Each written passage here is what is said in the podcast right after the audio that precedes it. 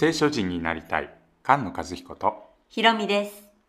この番組は聖書についての夫婦放談です週に1回土曜日に配信します。音声だけのポッドキャストと動画で解説する YouTube チャンネルもあります。番組の中で紹介した資料へのリンクや応援メッセージは番組のホームページ聖書人 .com をご覧くださいでは、聖書人を目指して始めましょう。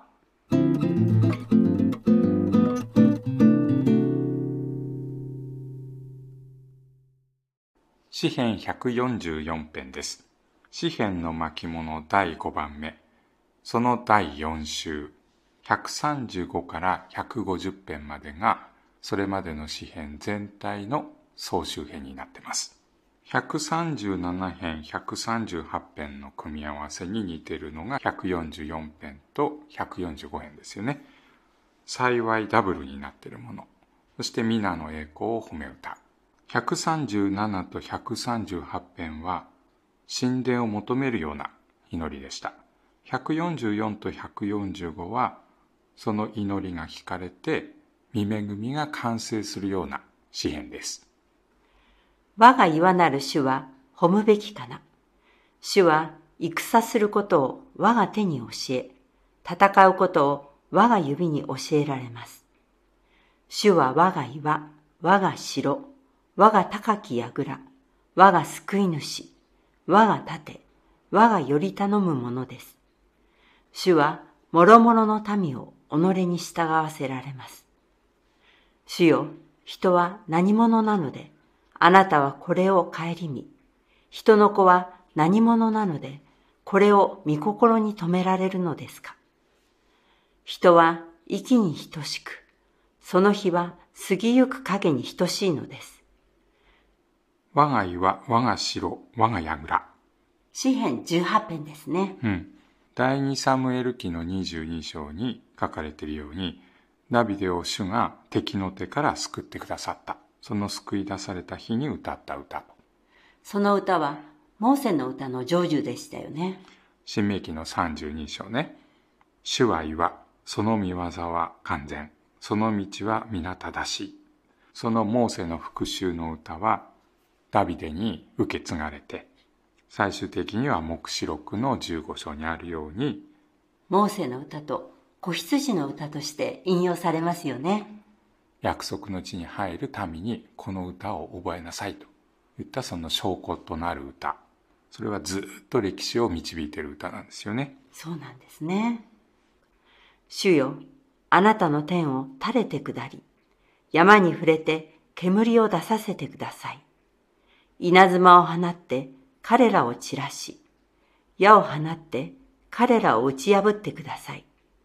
高いところから御手を述べて私を救い、大水から違法人の手から私を助け出してください。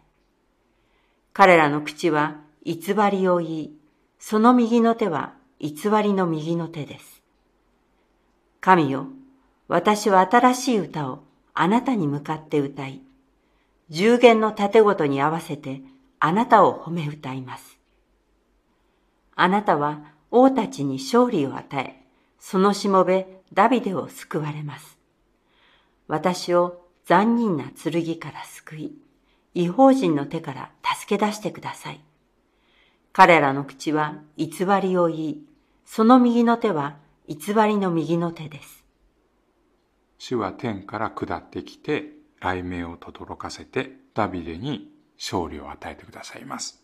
その敵のことがここで偽りの口、偽りの右の手と呼ばれています。ダビデが戦っている相手というのは、ダビデとゴリアテの戦いとか、ヒゼキヤとラブシャケの戦いを見てもわかるように、戦っている相手はその軍だけではなくて、その国の後ろにいる神々なんですね。うん。主と神々との戦い、主の子孫と神々の子孫との戦いというのがその戦いなんです。ですから、この虚しい言葉、偽りの右の手という時に、虚しい偶像を連想するはずなんですね。うん。嘘偽り、まあ、虚しい、そして偽りである。それは、ローマ人への手紙の一章で書かれているように、まあ、私たちの敵なんですよね。そうですね。うん。神の真理に変えて偽りとして、創造者に変えて被造物を拝んで、これに使えました。10回の1番目と2番目、それいつも戦いなんだよね。他に神はいない。そして他の神々に仕えるな。その戦いに勝利を収めたというのがダビデの戦いなわけです。そういうことですね。そして本当の神様、揺るがない岩により頼む者が勝利を収めて祝福を与えられます。我らの息子たちは、その若い時、よく育った草木のようです。我らの娘たちは、宮の建物のために刻まれた隅の柱のようです。我らの蔵は満ちて様々なものを備え、我らの羊は野で幾千幾万の子を産み、我らの家畜は身ごもって子を産むに誤ることなく、我らの巷には悩みの叫びがありません。このような祝福を持つ民は幸いです。主を己が神とする民は幸いです。息子、娘たち、そして家畜の祝福。これは10回の第4番目のうん。安息日を守りなさいを連想するものですよね。うん。7日目は主の安息である。それで、息子、娘、牛、ロバ、すべての家畜も休まなければならない。なぜかというと、エジプトの地で奴隷であった時に、神様が強い手と伸ばした腕と思ってそこから導き出されたからですね。うん。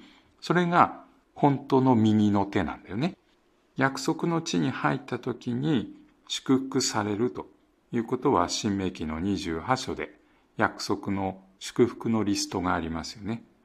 その中にも、子供が生まれる地の産物、家畜も子を産み祝福されると書いてありますね。うん。そして、その命令を守って歩んだことによる祝福。それを他の国々が見る。そしてその主の名をもって唱えるのを見て恐れる。これが民が祝福される目的になってますね。そうですね。この144編全般は神様が恵みを持って救い出してくれる。後半は救い出された者に祝福を与えてくれる。恵みと平和。うん。あの、パウロがいつもね、手紙の最初で、恵みと平安があなた方にあるようにと言いますけど、この救いの恵みと本当の安息。これが神様から与えられる祝福だということがこの144編でわかりますけど、この前半と後半の最後のところ、9節は新しい歌を歌え。そして最後は幸いなものよのダブルで終わってますよね。これは詩編33編にありました。144編と一緒に見るようにと編集されている137編も、幸いダブルで終わってました。うん。もう一箇所大切な幸いダブルがあります。シェバの女王がソロモンの知恵を聞いてやってくるところですよね。うん。ソロモンの知恵と繁栄を見て、あなたの妻は幸いです。あなたの前に立って知恵を聞く家来たちは幸いです。神様はイスラエルを愛してる。そして正義と公正を行ってくださった。ということを見て、主の名を褒めたたえる。神様の栄光ある御国を見たということですよね。主がダビデを救ってくださって、恵みを表してくださる。主の祈りで皆を崇めさせたまえ、御国が来ますようにと祈っている通りですね。御言葉に生きる聖書人が生まれ増えていきますように。菅野和彦ひろみでした。